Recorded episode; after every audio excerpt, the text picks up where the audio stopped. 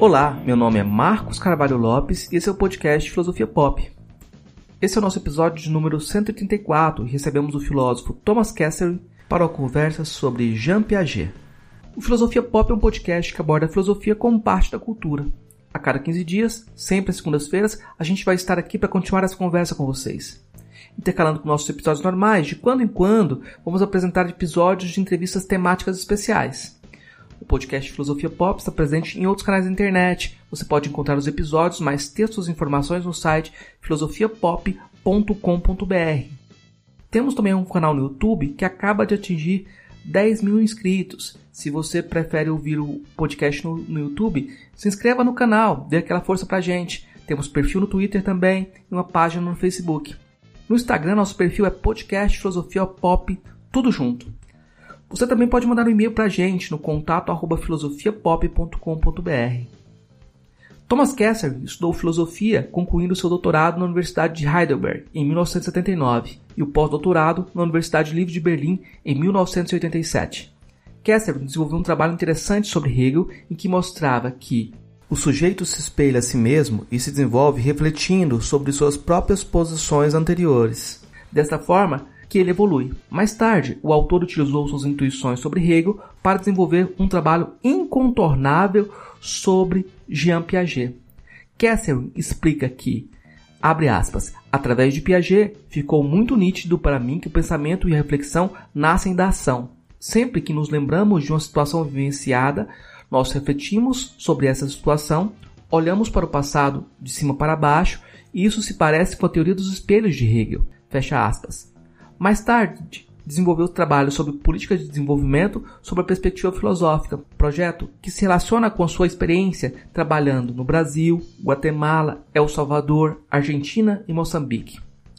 Professor de filosofia da Universidade de Berna e de ética, ecologia e multiculturalidade na Escola Superior de Pedagogia de Berna, na Suíça, Kessler está muito longe de ser um intelectual preso na torre de marfim da filosofia acadêmica.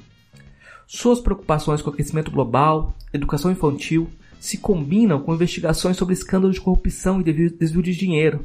A conversa de hoje foi gravada no dia 8 de outubro de 2021. Como mote, pediu ao professor Kessler que abordasse a questão da origem da moralidade a partir de Jean Piaget e qual o lugar da interação social em sua perspectiva do desenvolvimento.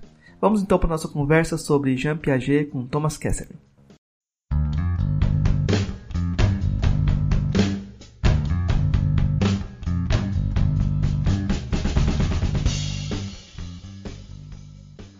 Toda vez que a gente pega alguma psicologia de desenvolvimento social e olha para os países do sul, do terceiro mundo, sempre os países, a impressão é de que o, há uma defasagem da população, como se elas não se encaixassem no, nas, nas, teorias de desenvolvimento, nem psicanalíticas, nem isso é um, uhum. parece que é um problema também interessante, né?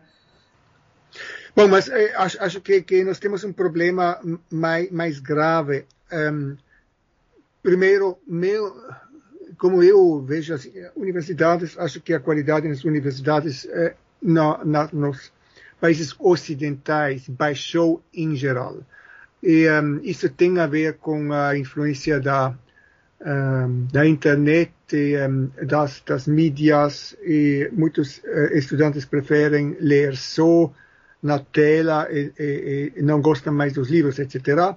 E, e uh, além disso, infelizmente, Piaget, uh, a teoria de Piaget uh, tornou-se cada vez mais esquecida.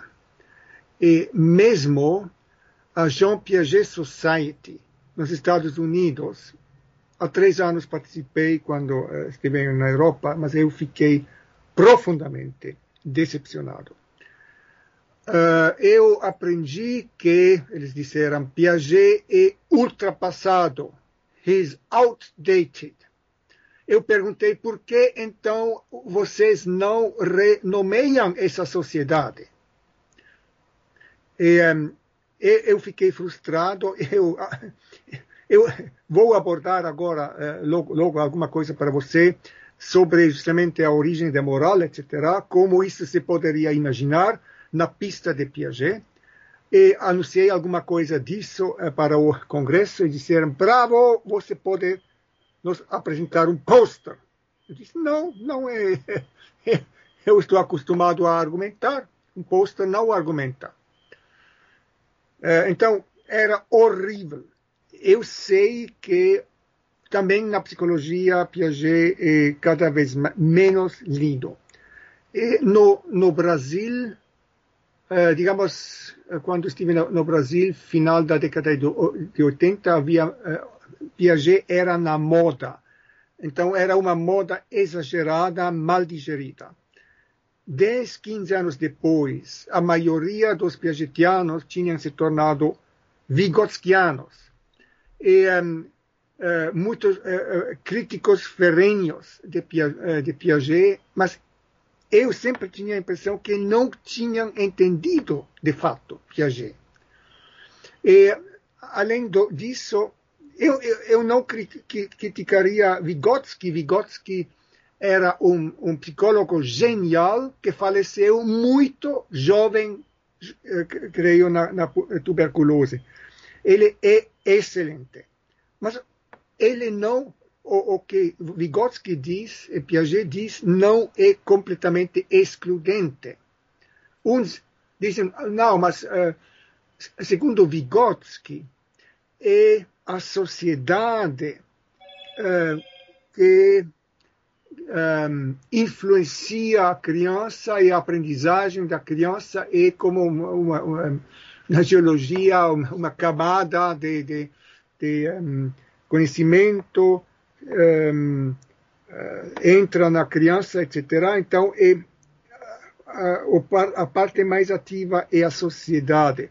Bom, uh, claro que sem interação social a criança não aprende. Isso é verdade. E a sociedade tem muita responsabilidade. Os pais têm responsabilidade. O professor tem uh, responsabilidade. O que eu confesso, Piaget não, digamos, um, apreciou suficientemente. O papel do professor, segundo Piaget, um pouco como um jardineiro que que a rosa, um, um, como se chama, que, que dá água às plantas é, Piaget disse que é a criança, a atividade intelectual, a atividade em geral da criança que faz a criança aprender. Parece que é o contrário daquilo que Vygotsky diz, mas não é, não é. Eu dou um, exemplo para, para mostrar porque isso não, não é excludente. Imaginemos a mãe e o filho ou a filha recém-nascida mamando. A mãe começa a falar com a criança. Bom, mas a criança recém-nascida não compreende nada. Por que, então, a, criança, a, a, a mãe fala com alguém que ela deve, deve, deveria saber que a criança não, não entende? Mas imaginemos uma mãe que não fala com a criança. Não nos, nos, primeiras, nos primeiros dias, depois de seis meses também não, pois eh, sendo que nunca falou com a criança, a criança não vai, eh, não vai compreender depois de seis meses. Bom, então, graças ao fato de que a, a mãe fala, já antes da criança compreender com a criança, interage com a criança, a criança começa a compreender. E a compreensão é da criança, não da mãe, não da sociedade, é da criança a linguagem é um sistema cheio de regras. Regras de pronunciação, regras de como se for, forma uma palavra, sílaba, depois de sílaba, como se, se compõe uma frase através de, de, de palavras. Na Alemanha, a construção das, das, das na, na, no alemão, a construção de uma frase é diferente de que no, no, no, no português. Então, cada língua tem suas regras. Mas não é a mãe que explica as regras à criança. Olha, tu tens que botar o verbo no segundo lugar, não no final da frase. A criança não compreenderia e não se interessaria. Mas como então a criança aprende a regra? Sozinha, ad adivinhando isso. É, do mesmo jeito como um cientista descobre as leis da natureza, com hipóteses. Às vezes as hipóteses estão falsificadas, mesmo assim, hipóteses falsificadas continuam sendo usadas no neoliberalismo, por exemplo. O neoliberalismo é falsificado e continua sendo, sendo usado, pois não há ainda uma hipótese melhor compartilhado por um, número suficientemente grande de pessoas. Então, é, logo que a criança é, descobre uma nova regra, uma melhor regra gramatical, por exemplo, ela utiliza a nova regra. Mas isso, descobrir as regras, melhorar as regras, é o trabalho da criança. Ela faz. Ninguém outro pode fazer isso no lugar dela. Mas para ela poder fazer isso, a, a sociedade tem que interagir vigotskianamente com a criança. Então, então Vygotsky e Piaget ambos têm razão, razão. ambos uh, fizeram uma grande contribuição.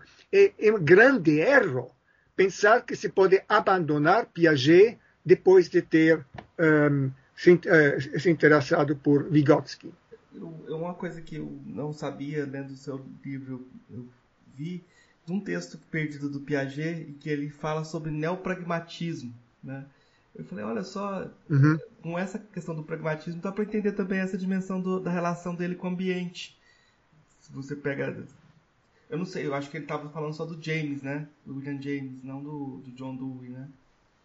Uhum. É, Quando ele falava de neopragmatismo. Para mim, não, eu pensei que, que é Dewey, uh, uh, não sei. Uhum. Uh, Piaget não é um pragmatista no sentido americano, mas ele diz que e eu acho isso importante em Piaget e original. Uh, ele diz que a, a fonte do conhecimento é a ação. Os um, empiristas dizem, não, são as sensações. Uh, o empirismo lógico diz, não, é a linguagem. A linguagem é sensação, sensação, sentimento, é, é, é, não, sen, sensações é linguagem, é lógica. Piaget diz, não, é a atividade. No, no Evangelho do São João, é dito, no começo é a palavra, em princípio, o começo é o logos. Se não me engano, uh, Piaget cita isso e diz, não, no começo é a ação, o ato. E acho isso inegável. Isso é uma contribuição valiosa filosófica dele. Mas agora eh, você, eh, eu, eu prometi falar sobre a origem da ética. Mas aqui eu só parcialmente me baseio em Piaget. Eu me baseio em Piaget no sentido de que aprendi do Piaget que, primeiro, a criança é, deve ser ativa para progredir. Segundo, ela progride através, passo por passo. Piaget fala em níveis ou em estádios de níveis, etc., eh, que percorrem uma determinada, digamos, lógica. E um, ele explica isso mais uh, uh, na base de conceitos lógicos ou matemáticos e menos uh, com conceitos morais, éticos. Um, e o uh, famoso livro um, O Juízo Moral na Criança, de 32, uh, onde ele diz mais, e depois ele deu preleções em Paris, na Sorbonne, no ano 52, 53, 4, e daí surgiram uma ou duas publicações. Eu conheço uma em francês, que é um, original de uma dessas preleções, mas não é um livro. E outro é um livro que é um pouco abreviado em inglês, que uh, depois também foi, depois de décadas, uh, foi traduzido para o alemão também, não sei se ele existe em, em, em português. Nessas preleições, uh, Piaget também entra na questão dos afetos ou das emoções. E eu acho, hoje em dia, eu acho que é imprescindível entrar na questão dos sentimentos, das, das emoções, para compreender a fonte da moralidade. Por décadas eu me baseei em Immanuel Kant. E Piaget também, também. Ele diz que notre père à tous, c'est Kant. Nosso pai de todos, de todos nós, um, psicólogos do desenvolvimento, é Kant. E Kant é, de fato, importante para a teoria de, uh, de Piaget mas a, na ética de Kant, Kant um, cometeu um, um erro grave que eu diria não é prejudicial para a ética de Kant, pois a ética de Kant é tão bem feita que esse, esse erro pode ser consertado. É o erro de refutar o papel das emoções, dos afetos los sentimentos. Ele diz que nós não podemos basear juízos morais em sentimentos. Acho que isso é verdade. Mas um, Kant negou, uh, tirou uma conclusão errada. Ele negou a importância das emoções, dos sentimentos para o juízo moral.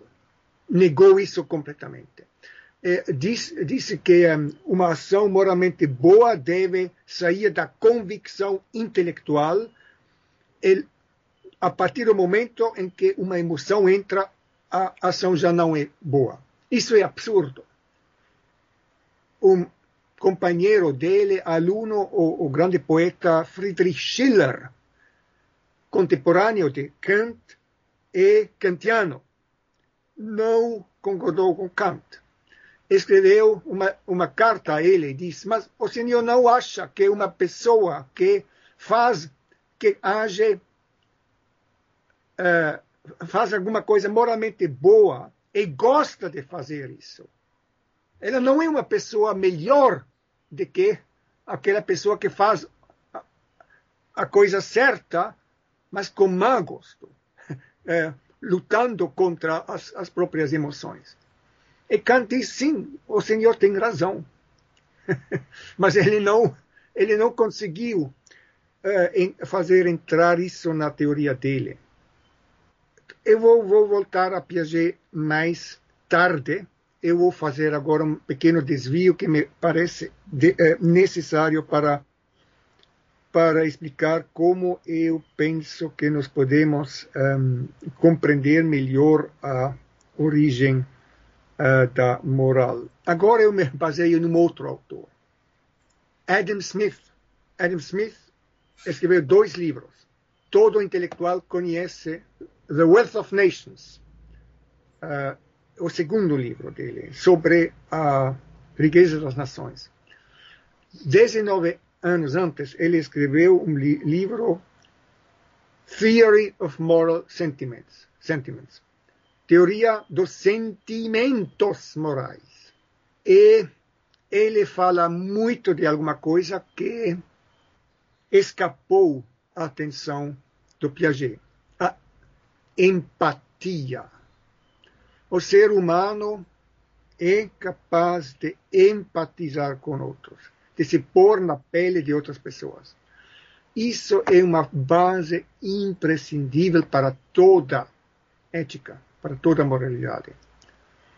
Já na primeira frase do Theory uh, of Moral Sentiments, Adam Smith diz que o ser humano não apenas é um egoísta, pois ele pode se pôr na pele do outro, ele pode simpatizar, empatizar com outra pessoa, participar na um, no prazer da outra pessoa sem lucro além de ser testemunho da, da, digamos, da felicidade do outro.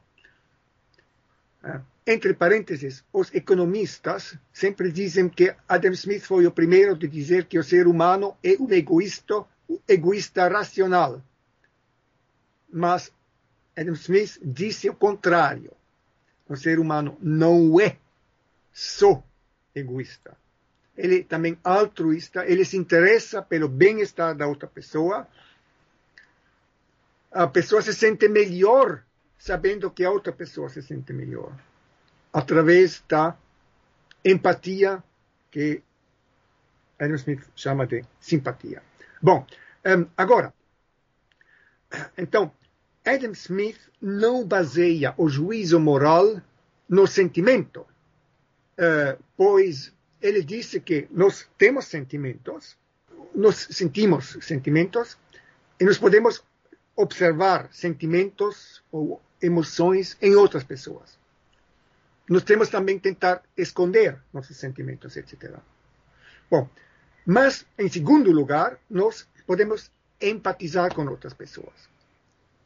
Uh, e graças ao fato de que nós podemos empatizar com outras pessoas e observá-los, nós percebemos se a outra pessoa sente como eu me sentiria no lugar dela. Ou não. Então, a empatia não significa, empatizar com outra pessoa não significa sentir o mesmo como a outra pessoa significa só se pôr na pele da outra pessoa e se nós uh, percebemos, observamos a outra pessoa ou ouvimos como ela se comporta, podemos concluir se ela sente a mesma coisa como eu sentiria se eu fosse no lugar dela. E, um, ele depois diz bom, que, que essa empatia é uma base também da pela interação e provavelmente é uma das fontes da linguagem, da compreensão da criança da linguagem da, da mãe, pois eh, eles eh, interagem emocionalmente desde o começo. E a linguística acompanha isso, graças ao entendimento emocional, a criança depois começa a adivinhar o, o que significam as palavras.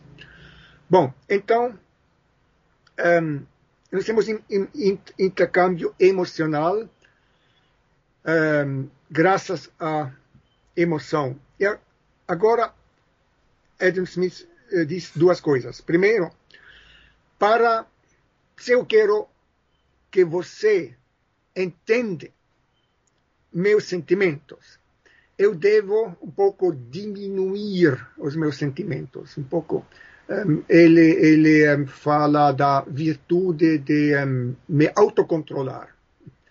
Se eu estou com raiva, e se eu quero que você participe na minha raiva, é melhor eu não, não mostrar a toda a minha raiva.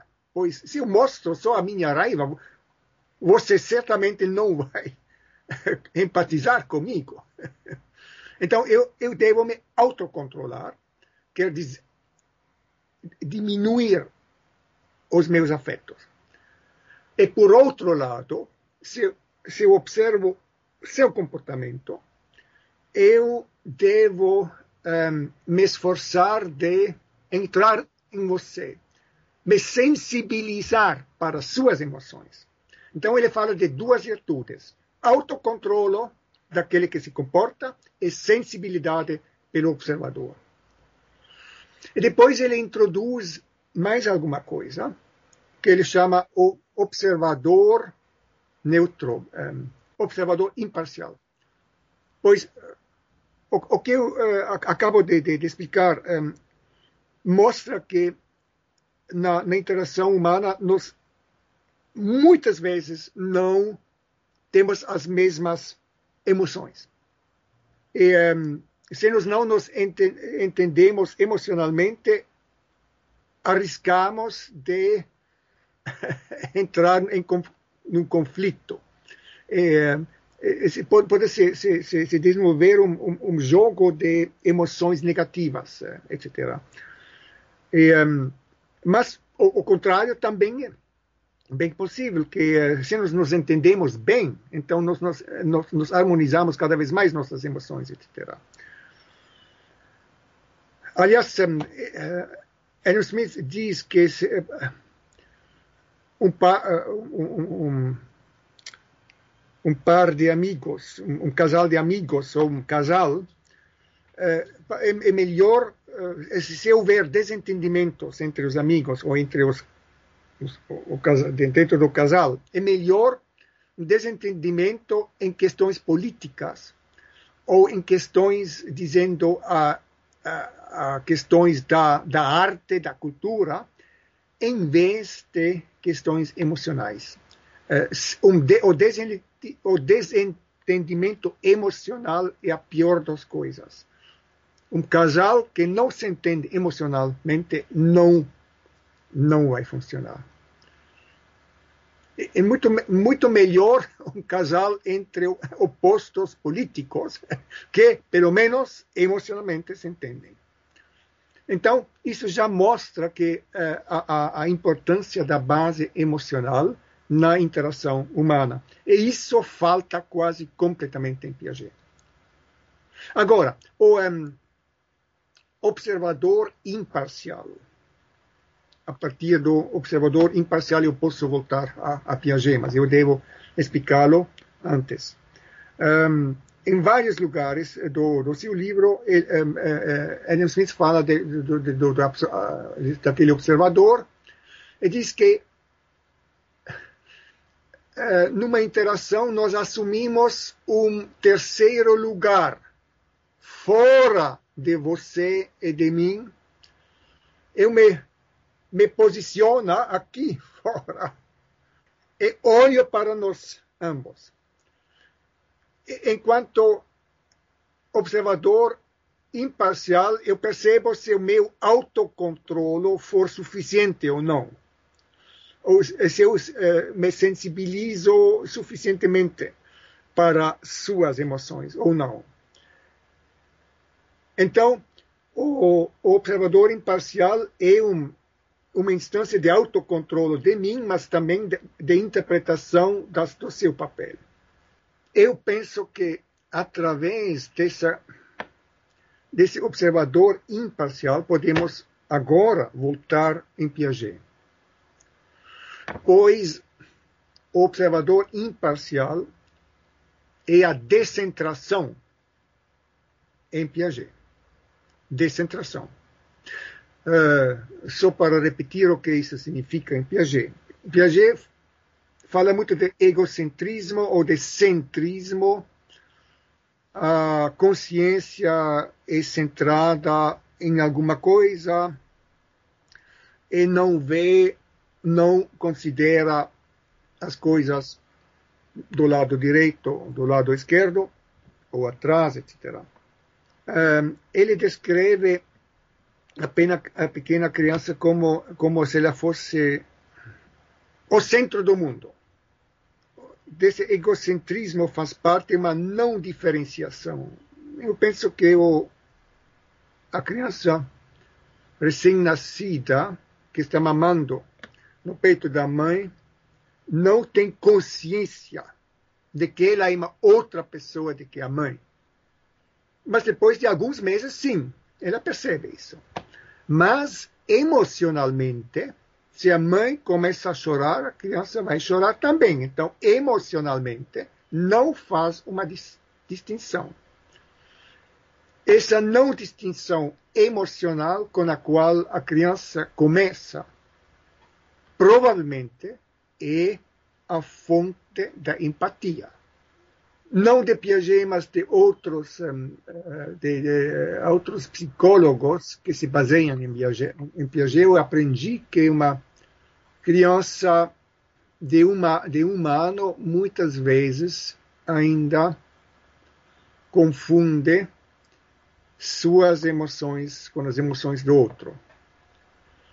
Mas com um humano às vezes um pouco antes, um pouco, eh, ou um pouco depois, a criança começa a, intuitivamente, distinguir suas emoções e me minhas emoções. Isso se pode observar no, no, no jardim de, de, de, de, infância, quando uma criança come, eh, a, a, tropeça e começa, cai e começa a chorar. Uma outra criança, criança vem para consolá-la. O ato de consolação é o sinal que nos mostra que a criança percebe que a criança que chora tem outros sentimentos de que ela mesma, em que ela precisa de ajuda. Mas, entre parênteses, na mesma idade, a criança também intuitivamente percebe que ela pode manipular as emoções do outro, no sentido bom, consolá-lo, ou no sentido ruim, terrorizá-lo.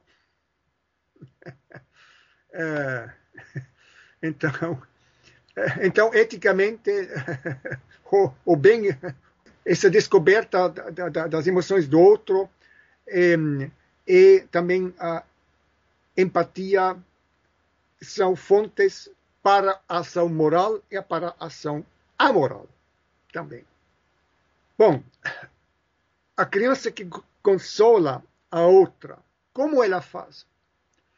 Ela busca a boneca dela mesma, com a qual ela mesma costuma se consolar, e oferece ao amigo. Mas o amigo tem outra boneca, a sua boneca. Então, no ato de consolação, a criança permanece egocêntrica. Ela percebe a outra criança tem outras emoções, aqui ela já é descentrada. Mas, no ato de consolação, ela permanece egocêntrica. e se, só depois de alguns meses, com mais ou menos dois anos, a criança percebe: ah, não, eu de, devo buscar a boneca da outra criança para consolá-la. Ou, ou buscar a mãe da outra criança, e não a minha mãe, para consolar a outra criança.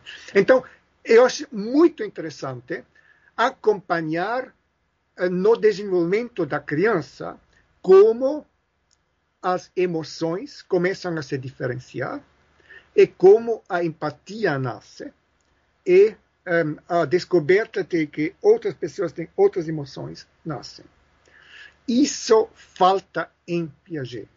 Mas isso não é, não é uma crítica isso pode ser acrescentado na teoria de Piaget, segundo as, os, um, os pressupostos da teoria de Piaget. Isso é uma lacuna que se pode facilmente preencher. E, um, digamos, um nível ulterior. Um, não, eu, eu, eu, eu, eu vou mencionar mais alguma coisa que também não, não um, é mencionado em Piaget, com um ano e meio. Acho que com um ano, ano e meio, mais ou menos, a criança percebe que outra criança tem outras emoções. A criança começa a reconhecer-se no espelho. Agora, eu acho interessante que o rosto é uma das poucas partes que você, você pode ver meu rosto. Bom, agora eu posso ver meu rosto também aqui na, na tela, mas normalmente não. Sou no espelho, mas no espelho meu rosto é espelhado. Então, quanto ao, ao nosso rosto, cada um de nós é desvanta numa desvantagem. Todos os outros podem ver nosso rosto menos nós mesmos. Mas os nossos sentimentos, nós mesmos conhecemos. E os outros não podem vê-los.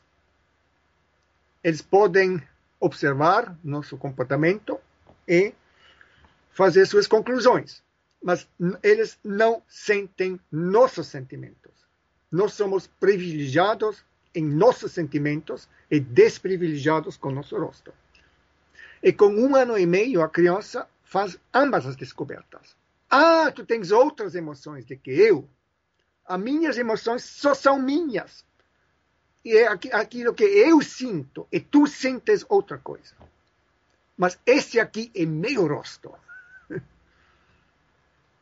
Agora, um, um, vou, vou, pular agora um nível do desenvolvimento eh, piagetiano eh, até o final. Eu agora, questão da, do espelho, da descoberta da, das emoções do outro, e final da chamada, do chamado nível sensorimotor em Jean Piaget, é do primeiro nível. Agora, como a situação se apresenta no final do segundo nível, que ele chama de nível uh, pré-operatório, antes de que as operações concretas, como ele chama, começam. Piaget diz que, em princípio, em cada nível a história se repete o egocentrismo uh, reaparece em cada nível no começo e, e, depois vai ser superado cada vez mais. Um, bom, eu diria que a empatia é, se cristaliza claramente no final da, do nível uh, das uh, sensor, sensorimotor. E o paralelo, no próximo nível, é uma intuição, digamos, ética ou moral, que pode ser formulada numa regra, na chamada regra de ouro. Não faça ao outro aquilo que tu não queres que ele te faça. E Piaget cita essa regra de ouro eh, no seu livro. Um, ele atribui a compreensão da, daquela regra a uma criança de 10 anos, mas acho que com 7, 8 anos, a criança, em princípio, em, em princípio um, a compreende.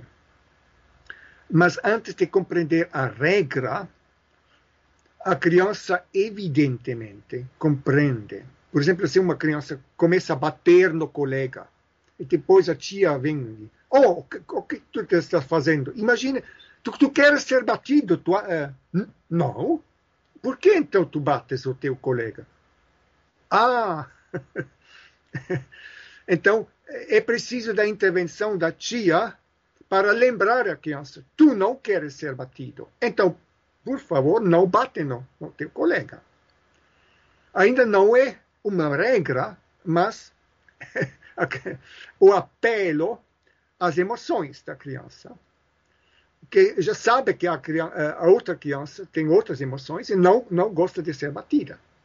Então, ele está então, essa regra de ouro, em princípio, é um, ligada a duas pessoas em interação, uh, duas pessoas ambas uh, capazes de pôr-se na pele da outra pessoa e na posição da outra pessoa e se ver eles mesmos através dos olhos do outro.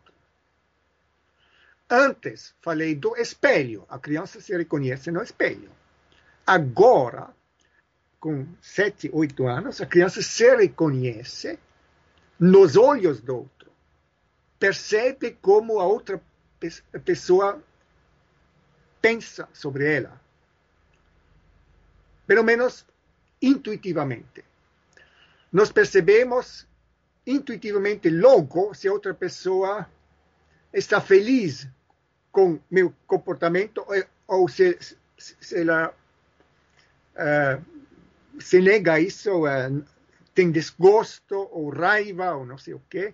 Então, isso, isso, isso tem impacto em, em mim, em, em, em, não, não, não apenas tem um impacto em mim, mas me, me informa também como eu estou visto de fora. Descentração, novamente. Eu me ponho na posição do outro, eu me vejo. Em princípio, eu acho que é isso que Adam Smith tem em mente quando ele fala do observador imparcial eu penso que uma criança de 7, 8 anos, pela primeira vez, é capaz de assumir a posição do observador imparcial. Antes, não. Mas, no final do nível pré-operatório e a partir daí. Então, eu necessitei um pouco a teoria de Adam Smith para mostrar a base da qual nós precisamos para compreender eh, desenvolvimento dos juízes morais na criança. Piaget fala da mutualidade. É um, um, um conceito central na sua teoria do desenvolvimento moral e essa mutualidade justamente entra no, no final daquela segunda, desse segundo nível, é aquilo que eh, acabo de explicar. Através de Adam Smith podemos compreender que isso é uma aquisição graças a uma abstração reflexionante, abstração reflexiva sobre a nossa interação emocional. Piaget não descreve isso assim. Mas acho que isso é a verdade e com isso se pode compreender um, ehm, facilmente como agora entra o juízo. Um juízo é, não é uma emoção, não é um, um, uma sensação, menos ainda. Não é uma atitude. Um juízo é algo proposicional uh, tem uma estrutura linguística uh, ou lógica. Tu não deves mentir. Não faz a outro aquilo que tu não queres que outro te faça. O observador imparcial, segundo Adam Smith, é aquele que conhece as regras ou estabelece, ou, ou digamos que conscientiza as regras da interação. Mas porque essa ou aquela regra, um, a, por causa da nossa vida emocional, para, digamos, um, não ofender outros. Se eu ofendo outro, eu vou ser ofendido também. Eu não gosto disso. Então, seria melhor não ofender outro, para não ser ofendido, etc. Então, são, essas primeiras regras são mais ou menos primitivas ainda, baseadas em nosso próprio interesse e no interesse do outro, que nós conhecemos, ou assumimos que os interesses do outro sejam os mesmos como os meus. Piaget não mencionou que uh, a regra do ouro é ela mesma egocêntrica, pois, claro, um masoquista que gosta de vez em quando ser batido, uh, talvez bate no outro, mas o outro não quer ser batido. O escritor inglês John, um, John Bernard Shaw disse alguma vez não faça, não faça ao, ao outro.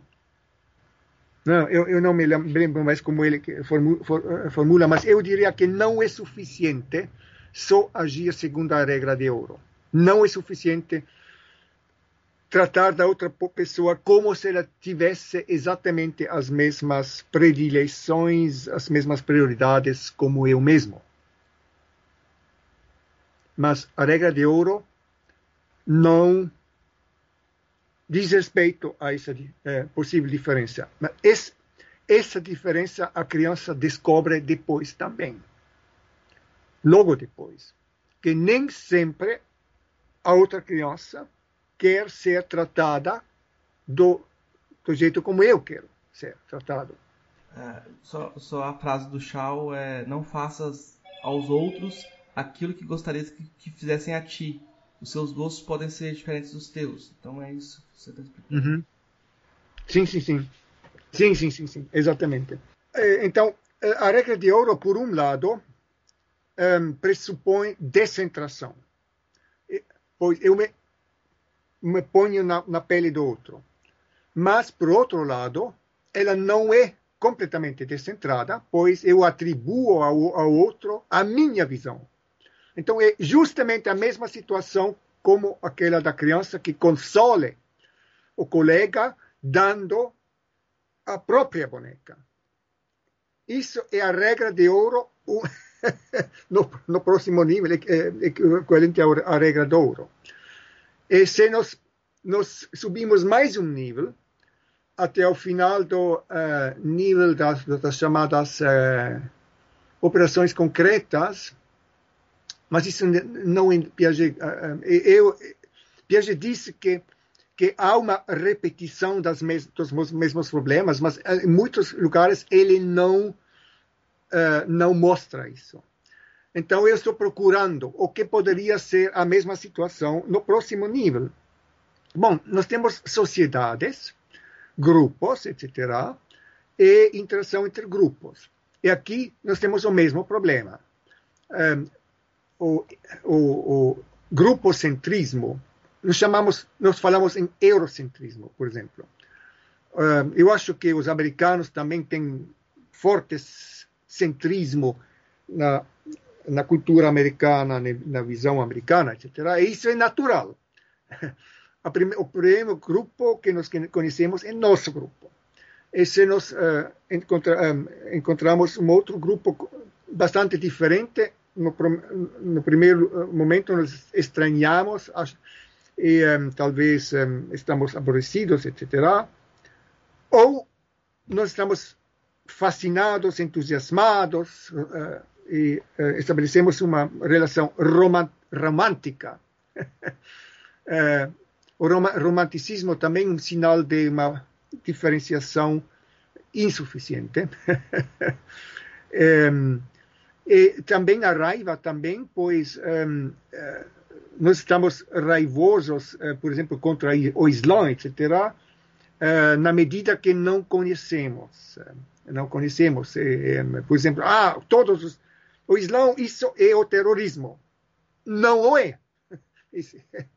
há terroristas islâmicos, há terroristas cri, eh, cristãos também. Há, até terroristas cristãos teólogos no Sudão. Então, mesma coisa. É, então, é, é, preciso muito trabalho para conhecer uma outra cultura. É, claro, é, mas é, é preciso trabalho antes de conhecer uma outra pessoa. A mesma coisa. E, um, então, na, na, na, relação intercultural ocorre, pode ocorrer a mesma coisa. Ah, não, vocês, vocês são uma outra cultura, eu já descentrei. Eu sei que vocês, vocês não têm uh, a mesma visão como, como eu, etc. Mas é, eu trabalho com mas atribuições a elas não as entendo e talvez romantizo demasiadamente ou me separo demasiadamente pelo fato de que um, eh, no, no, caso do romanticismo eu um, faço uma projeção das coisas que me agradam na, naquele outro grupo ou eu projeto coisas que eu odeio na, no outro grupo. Então, é, esse, a descentração é incompleta. Nós temos uma descentração parcial, sei que é um outro grupo, mas é, a, a, a minha imagem do outro grupo é cheio de prejuízos próprios. Então, isso mostra que Piaget tem razão em falar em níveis, em falar em fases de centrismo que se descentram. E no, no, meu livro, quando os, um, o, o, o escrevi há mais de 30 anos, eu sempre achei que a descentração passa dois passos não só um. Esses exemplos mostram isso também. Eu sempre disse que no primeiro passo descubro a diferença entre mim e outro. Eu posso nos pôr numa relação, mas eu não posso ainda pôr essa relação em relação com outra relação. Eu chamo isso de coordenação. Eu posso estabelecer uma relação com outra pessoa, mas a nossa relação não é ainda coordenada. Coordenação, Piaget fala também da reversibilidade, por exemplo, é um tipo de coordenação. eu, eu vejo que, que você é diferente de mim, mas eu não, não sei como você me vê. Aqui, a reversibilidade não está estabelecida de, depois do primeiro passo da, da descentração. No, no segundo, sim. Uh, ah, agora uh, eu vejo que, que tu não gostas disso, aquilo em mim. Agora já, você, mesmo na sua ausência, perceba, ah, estou fazendo alguma coisa que não, tu não gostaria se tu me percebesses. Então, eu tenho a reversibilidade. Com, com essa coordenação de relações, no final do um, estágio eh, da, da, do nível eh, pré-operatório, no início da, um, do estágio das operações concretas, uh, começa a um, com, começam as operações concretas, um tipo de uma lógica onde há uma, aquela coordenação entre relações. Uh, exemplos de Piaget são a criança sabe que, que quando, quando uh, ela vai 100 metros à direita para, para um, voltar ao mesmo ponto, ele deve um, retroceder à esquerda 100 metros. Ou, bom, ou ela pode ela começa a compreender isso, ela, ela, de repente é capaz de desenhar isso a criança de dois anos não consegue desenhar isso ainda. Ela consegue atuar, mas não desenhar, não refletir sobre isso. Mas a criança de oito anos pode desenhar isso, então. Então, talvez voltando à ética, já, já disse algumas coisas, mas talvez para agora entrar um pouco mais em Piaget e resumir um pouco eu acho essencial essa, uh, esse limiar uh, onde entra a regra de ouro uh, ou a mutualidade, quer dizer, onde a criança compreende que a outra pessoa tem, espera dela que ela se comporta bem. Eu espero que você se comporta bem comigo eu atribuo você que você espera de mim que eu me comporto bem com você. Então, isso é essa mutualidade uh, de crianças de, a partir de 7, 8 anos. E um, acho que isso, isso abre uh, muitas coisas de yeah, um, dar e receber, pedir e receber, ou também fazer erros, ser punido, comprar e pagar, etc. E todas as assimetrias eh, que se podem construir acima disso. Essas eh, assimetrias seriam aberrações, digamos, da, da expectativa ética, eh, em muitos casos.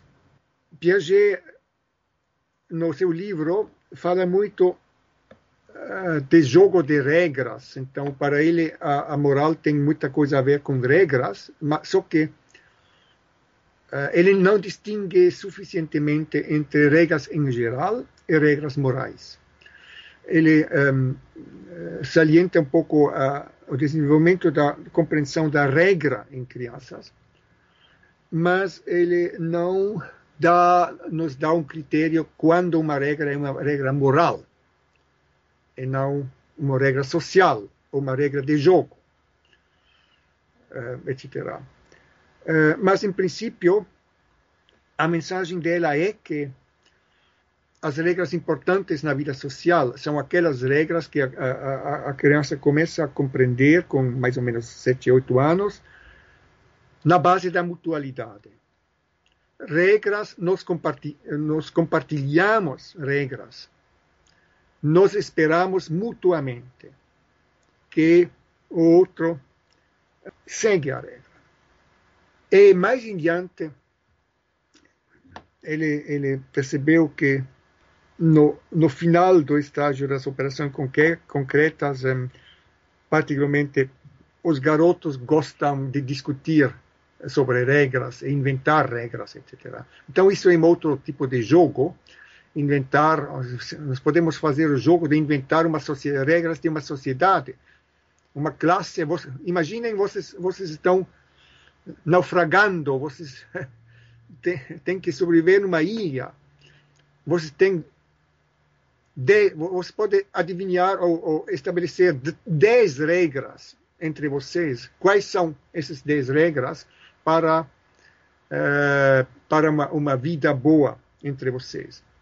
Então, é interessante que esse tipo de jogo, inventar regras, é, pressupõe, além da mutualidade, uma reflexão sobre a sociedade, um grupo maior. É, então, inventar regras que são bons para grupos um pouco maiores, não só por duas pessoas. E uma regra só pode funcionar se todos aceitam as regras. Eh, então, isso é bem mais complexo do que a situação mútua entre duas pessoas. E um, nós, nós vemos isso na nossa vida adulta, etc. E aqui entraria a política. Uh, mesmo, às vezes eu tenho a impressão de que mesmo muitos políticos não compreendem que as regras que eles estabelecem devem ser por toda a sociedade e não só por, pelo partido deles. Ou pior ainda, pela família deles. Ou, um, um político, digamos, um parlamentar, um representante do povo, que uh, tem que estabelecer leis em favor do povo e não em seu próprio favor. Então, na política é preciso de muita descentração. E não sei em que medida a média dos políticos conseguem fazer essas, essa descentração. Bom, eu agora falei muito, eu dei alguma pista e você pode talvez um, uh, lembrar as coisas que uh, você interessa me particularmente. Espero que, que foi foi compreensível mais ou menos. Não, foi foi muito muito interessante fazer o caminho. Eu vou fazer algumas perguntas para me colocando no jogo. Quando eu estudei Piaget, eu fiquei é, cético em relação ao, ao a passagem para os últimos graus de, de, de, operação. Por exemplo, você para o período operatório formal, por exemplo. Fala, não, a maioria das pessoas nem chega nesse período. Hum. E quando a gente pensa nesse desenvolvimento moral, como são estágios, eu fico pensando se na, na questão da de como explicar que as pessoas se apequenem, que elas se recentrem em situações de escassez, por exemplo. Né? É, uhum. Quando você tem uma crise econômica, parece que ao invés das pessoas pensarem em cooperação no sentido amplo, elas vão pensar cada vez mais é, de forma etnocêntrica, vamos colocar assim. Cada um vai pensar etnocêntrica, familiocêntrica, cada vez mais ego, de forma mais egoísta. E parece que isso não está previsto na teoria.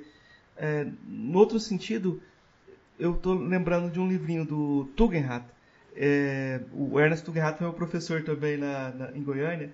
E ele tem um livrinho sobre egocentrismo e mística, egocentricidade e mística. Sim, sim, sim. Né? Que é muito interessante que tem essa uhum. passagem do egocentrismo é, para a mística. É. E uma coisa é. que me chama muita é. atenção é como se ele reconhece na no, no dimensão mística o estágio mais elevado da moral, mas ele diz que nem todo mundo vai alcançar esse estágio.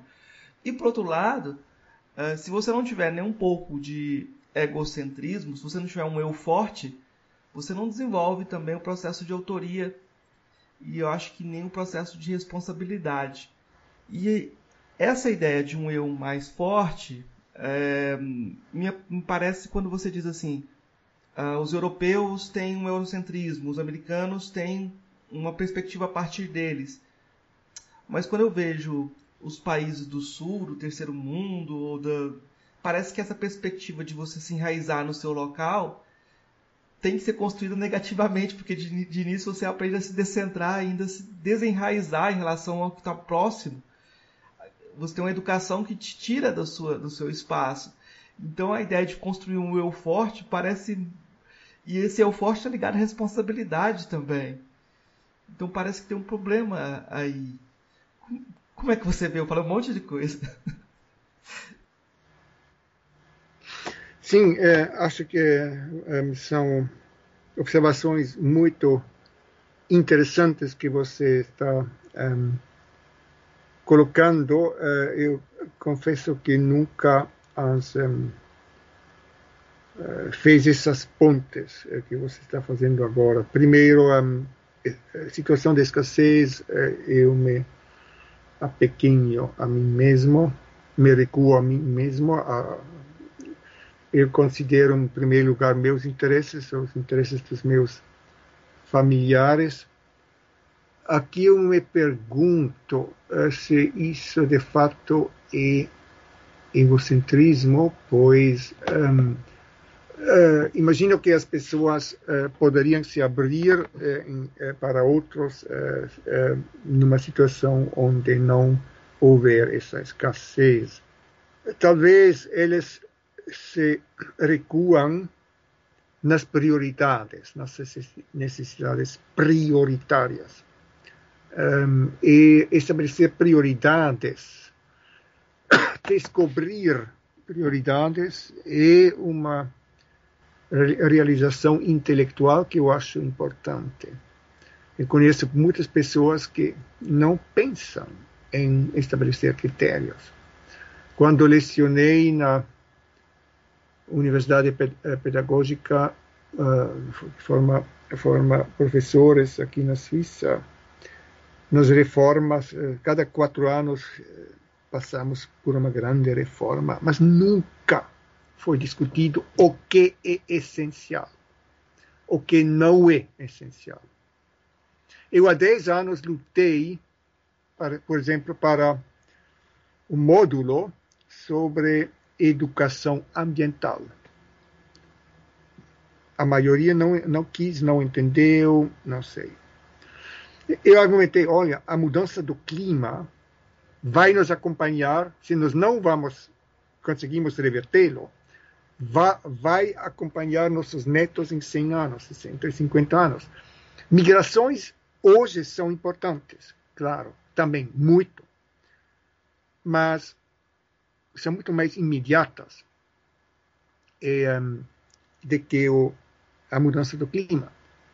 Então, para mim, mudança do clima teria mai, mai, prioridade maior do que a questão das migrações, mas a questão da migração é muito prioritária também. Muitas vezes, eh, as pessoas, eh, em países pobres, as famílias têm toda a razão de se recuar em si mesmas para sobreviver. Então, eu duvido se isso um, é egocentrismo. Um, eles também não podem ajudar outros se eles mesmos for, for, um, morrem de fome. Mas quem vive em abundância e um, do seu lado alguém morre de fome, se ele não ajuda, então isso eu chamaria isso de egoísmo, não de egocentrismo, mas o egoísmo é uma forma de egocentrismo. Sim. Agora, o segundo um, aspecto, um, você falava de várias coisas, mas uh, eu achei interessante o ponto da cooperação para o desenvolvimento. de países pobres. Um, eu confesso que eu uh, também uh, escrevi um livro sobre o tema da uh, ajuda para o desenvolvimento, etc. E hoje, com certeza, eu escreveria esse livro de, de uma forma diferente. Eu vejo muitas ingenuidades que eu cometi, mas acho que na época, quando escrevi o livro, era um pouco a opinião dos especialistas eh, que hoje eu diria foram eh, ingênuas. Eu não, na década de, de 90, 89, queda do Muro de Berlim, final da União Soviética, final do comunismo. Temos apenas um sobra mais um sistema global, o capitalismo neoliberal. The end of history. Fukuyama. Então, nós podemos estabelecer a democracia, direitos humanos em todo o mundo. Há muitas uh, muitos argumentos, bons argumentos, eh, que isso funciona numa sociedade moderna, eh, que tem baseada numa economia que funciona. Hoje, 30 anos depois, percebemos que o Iraque foi desestabelecido, Líbia desestabelecida, agora Afeganistão, Iêmen, etc. Com a ajuda do Ocidente dos americanos, basicamente dos europeus, dos uh, soviéticos uh, também no, no Afeganistão. Eu sempre me incomodei dos, dos políticos americanos que se recusam a aprender outras línguas do que inglês, mas pensam que eles entendem todas as outras culturas e podem impor suas regras a eles. Isso é horrível. É, é, o, resultado hoje é completamente nítido. nítido. Agora, um, você, sabe que eu, que eu um, lecionei também no Moçambique, eu fiz isso, uh, pois na, quando comecei, a África foi, foi um continente que eu não conhecia, eu achei que para uh, falar sobre ajuda para o desenvolvimento de, um, seria necessário conhecer um pouco a situação na África. Então eu um, tinha grande um, sorte de, de, encontrar o professor Severino Nguenia, que na época viveu na Suíça. Ele me disse que uh, por anos ele procurou alguém que ajudaria ele. Então assim começou. eu costumei no uh, eu tentei um pouco um, acomodar a minha moda de ensinar a situação na África, mas claro que a minha maneira de acomodar foi também cheio de preconceitos uh, europeus e tomasianos, etc., kesslerianos, etc. Mas, por exemplo, eu, eu, eu achei, um, eu faço propostas, mas eu não sou quem decide. Eu sou branco, os um, moçambicanos decidem. E, um, por exemplo, um, depois de alguns anos, nove anos, os estudantes começaram a me dizer que agora eles têm que uh, trocar de orientador, pois uh, os chefes não querem que eu continuasse a orientá-los, deve ser um novo professor moçambicano. Então eu eu achei natural isso. Eu, eu trabalho por algum tempo aqui e depois os moçambicanos assumem. O problema era que aquele jovem que entrou um, era uh, tinha se recém doutorado, mas um, ele não não era muito entrado profundamente na, nas questões da ética e depois eu me dei conta disso e os estudantes sofreram um pouco com isso. E um, outra decisão que foi feita, que eu nunca teria feito assim, era introduzir imediatamente um curso de doutoramento. Eu, eu, acho, eu disse que isso é, isso é cedo demais. Eu prefiro ir nas escolas agora. Claro, isso é menos prestigioso. é mais prestigioso para a ONU dizer nós moçambicanos hoje nós fabricamos os nossos doutores nós mesmos. Nós já temos várias fábricas de doutores. E eu acho que aquilo que, que nós fizemos em grandes partes fracassou, foi um fracasso. Claro que alguns aprenderam muito sobre ética, mas de 15 pessoas que eu, uh, que eu um, orientei no mestrado, de 15 aos 16, três já faleceram. A expectativa de vida é bem menor no Moçambique. Isso é trágico. Esses três foram dos melhores.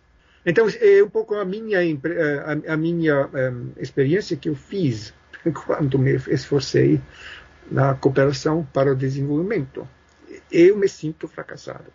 É, professor, eu tenho, faço sempre três, as mesmas três perguntas para todos os convidados. Eu vou fazer elas para o senhor agora.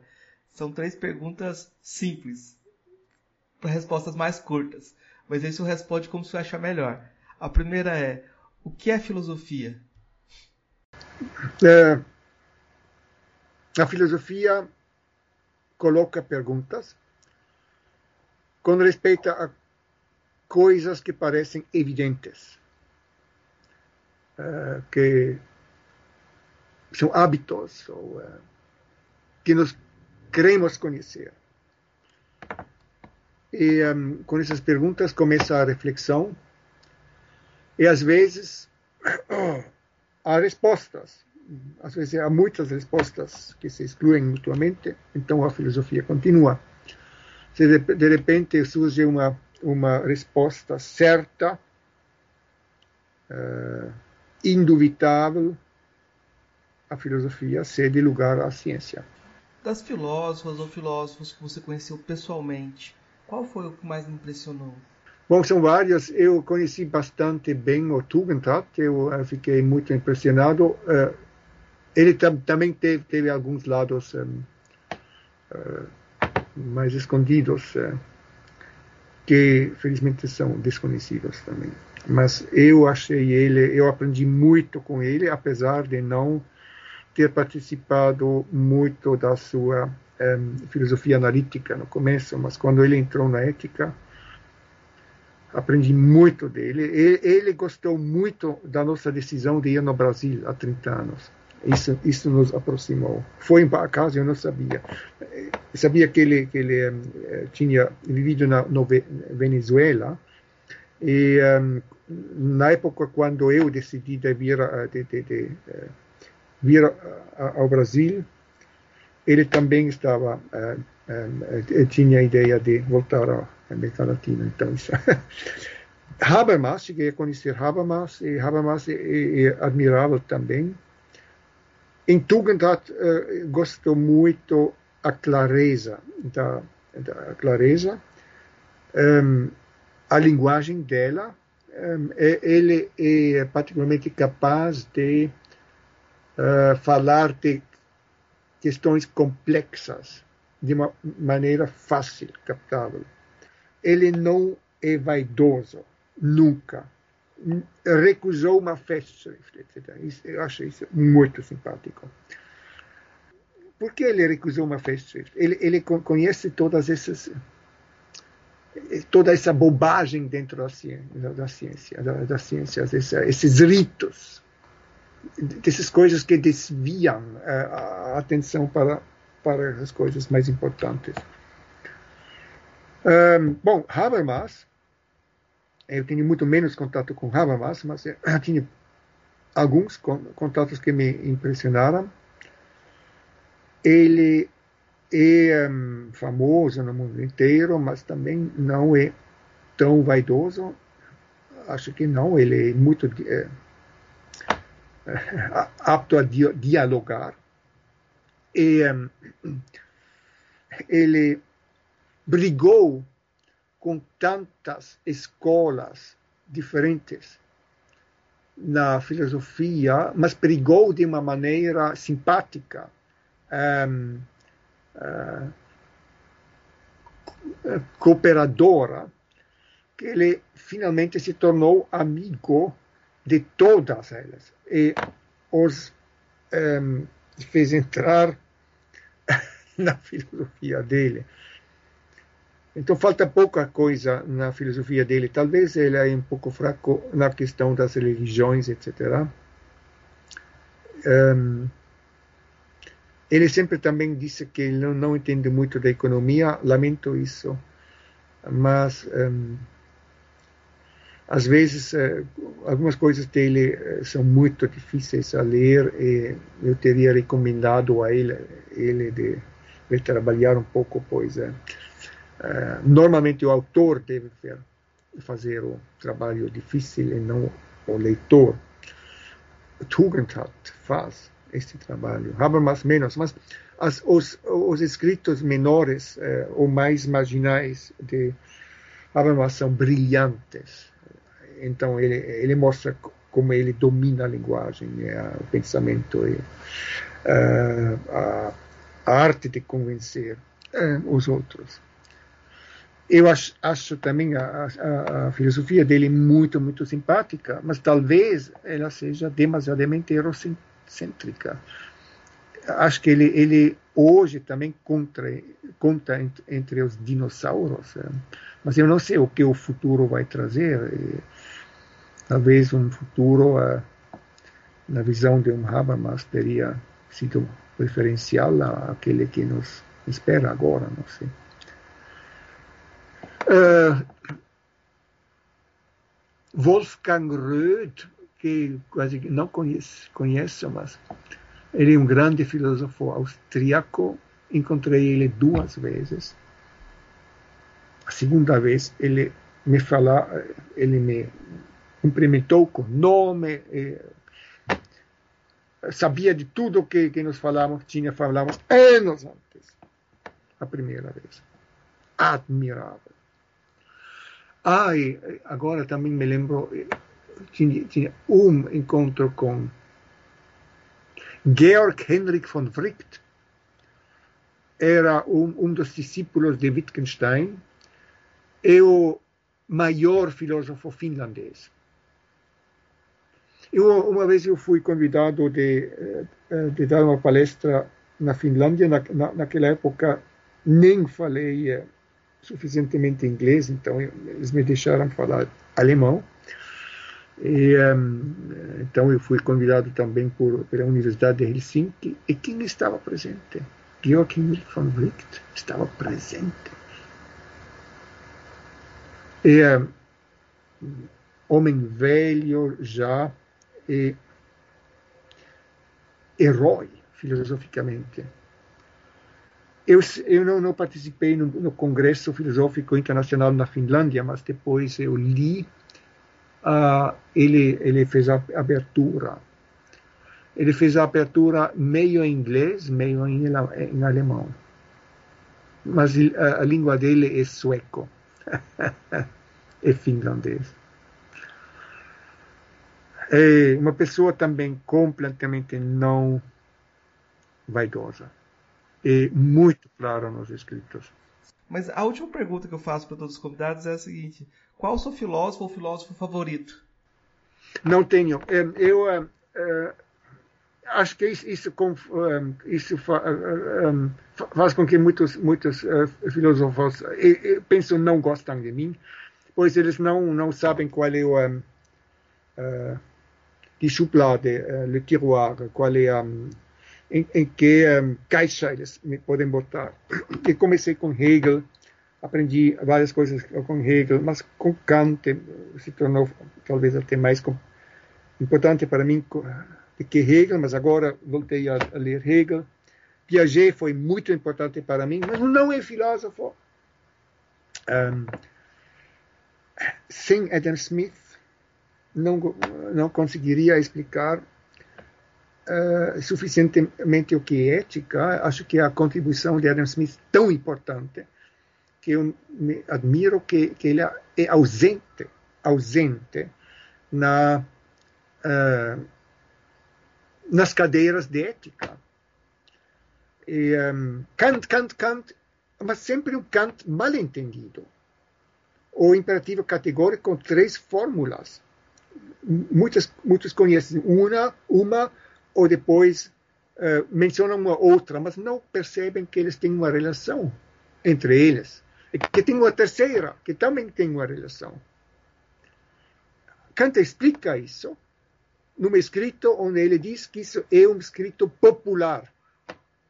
Mas não, não entendido, e, Kant mal entendido, hoje é a base da ética moderna. Bom, Aristóteles, com as virtudes, teoria das virtudes, insuperada até hoje. Eu não posso sobreviver sem, sem Aristóteles. Então, quem é meu, meu filósofo de preferência? Li muito Bertrand Russell nos últimos tempos, eh, pois eu eh, adoro as, as suas eh, histórias de filosofia. Às vezes não concordo com, com, com a maneira como ele, por exemplo, é, é, ele não gosta, gosta muito de Kant e é, não, não compreendeu a ética de Kant, etc. E, etc. Mas outros são ele fala de outros eh, filósofos, aprendi tanto lendo Russell sobre esses outros filósofos. Não, eu, eu, eu, acho, eu acho melhor não se limitar a um filósofo só. Nós temos que descentrar. Mais uma vez por final, no, de, no final da, eu peço sempre indicações de o que o senhor quiser indicar de livro, filme, música, o que você quiser indicar para os ouvintes. Uhum. Ontem à noite participei num coral, fizemos o primeiro um dos primeiros concertos pós-corona e foi o Requiem de Brahms, ein deutsches Requiem de Brahms então, posso recomendar isso. Uh, livro. Tem muitos livros que eu posso recomendar, mas por que não um, Theory of Moral Sentiments de Adam Smith? Se já falamos sobre isso, é, bem compreensível esse livro. Um, também as lições sobre ética de Tugendhat, uh, para ética novelas, tem muitas, inúmeras novelas excelentes, Dostoiévski. Thomas Mann, gostei muito de Thomas Mann também. Kafka, Kafka, a obra de Kafka, Franz Kafka. Eu, eu vou Kafka. indicar, assim, eu estou lembrando de indicar o, o Bertrand Russell, o livro dele sobre o Leibniz, a filosofia de, de Leibniz, que existe em português, uma edição bem antiga, e uhum. geralmente não é muito estudada. E eu acho que o Leibniz é um autor muito interessante, até para a gente pensar em termos do multiculturalismo, essa ideia de culturas diversas. Acho que é interessante pegar o Leibniz por outros lados. E talvez a saída. O, Russell tem uma apresentação muito interessante do, do Leibniz é, nesse livro. Eu vou indicar os, os, os, os seus livros em português, do, sobre Jean Piaget e Ética, Política e Desenvolvimento Humano, a Justiça na Era da Globalização os dois livros saíram pela editora da Universidade de Caxias do Sul. Né? Então, os dois estão disponíveis é, em português. É, eu queria então deixar espaço aberto para você dar suas palavras finais, seu recado final, deixar o seu livre para você dizer o que você achar interessante. Não, eu gostei desta, desta conversa e um, sempre gosto de ouvir o português brasileiro. Uh, me sinto feliz que você uh, me, uh, mencionou meus livros. Eu não, nem sabia se eles ainda estão acessíveis ou não, pois é. O Brasil está numa crise profunda e a Universidade de Caxias também. E, nem sei se a livraria ainda existe. Ela floresceu várias décadas, mas agora penso que acabou ou, ou mudou completamente de linha, não sei. Então, eu fiquei surpreso que você conseguiu esse livro ainda. como, como talvez pa, como palavra final, eu espero que o, o, o Brasil consiga logo possível um bom governo. É, a, gente, a gente espera isso também. A gente espera isso também. Eu, vou, vou fechar a entrevista, então. Muito obrigado, professor. Acho que foi uma grande conversa.